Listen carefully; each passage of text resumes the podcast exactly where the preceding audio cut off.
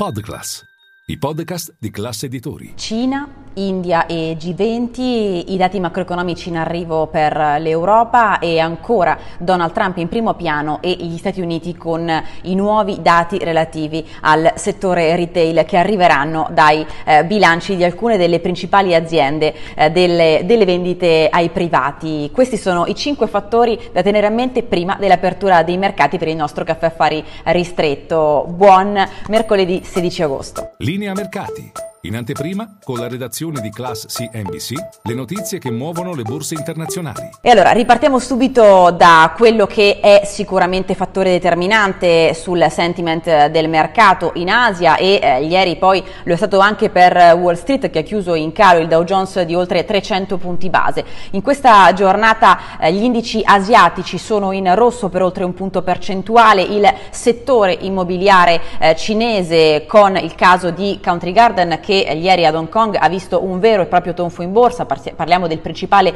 operatore per fatturato nel settore immobiliare, ecco, vede sicuramente la preoccupazione eh, in primo piano in termini di tenuta dell'economia eh, globale, questo almeno secondo molti operatori. È eh, una cosiddetta locomotiva, quella della Cina, i ritmi di crescita a cui ci aveva abituato eh, pre-Covid faticano a eh, rientrare, a ritornare e il settore immobiliare può essere un eh, sicuramente fattore da tenere in considerazione nelle stime economiche e eh, macroeconomiche dei prossimi mesi. C'è poi ancora sul fronte asiatico da tenere in considerazione la decisione eh, dell'India di eh, non invitare, dunque di escludere l'Ucraina dal G20 eh, di settembre, mentre invece eh, l'invito sarebbe arrivato a Mosca e dunque scenari internazionali, geopolitica in primo piano per questa giornata di metà settimana alla கொள்ளலாம் all'indomani ovviamente eh, di eh, una decisione all'ultimo momento eh, della banca centrale russa, quella di alzare i tassi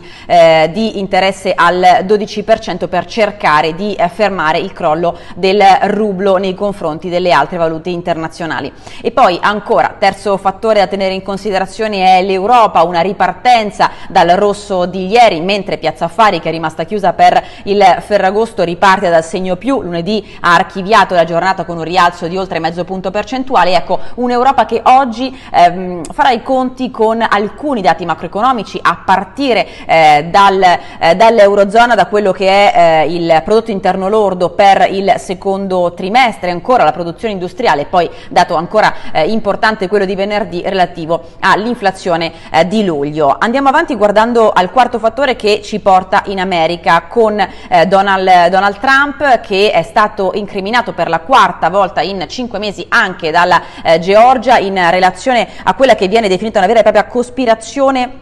per sovvertire le elezioni, le ultime elezioni. Eh, Donald Trump dice che lunedì porterà eh, dei eh, documenti che in qualche modo eh, vadano a eh, sovvertire la, la, sentenza, vadano a cambiare l'esito della sentenza, ma tant'è in questo momento la politica americana resta in primo piano sui siti internazionali e infine ancora America per guardare a Wall Street, in questo momento futures poco mossi, l'attesa è per le minute del FOMC alle 20 relative all'ultimo meeting e poi come anticipavo i dati eh, del, eh, delle vendite al settore retail. Oggi il mercato farà i conti con il bilancio di eh, Target, domani Walmart, ieri i numeri di Home Depot che hanno sovraperformato eh, le attese. Sono numeri in calo, parliamo di 4,6 miliardi per quanto riguarda gli utili eh, del trimestre scorso, ma sopra le attese. Dunque al momento una tenuta che sembra essere confermata. È tutto, vi auguro una buona giornata.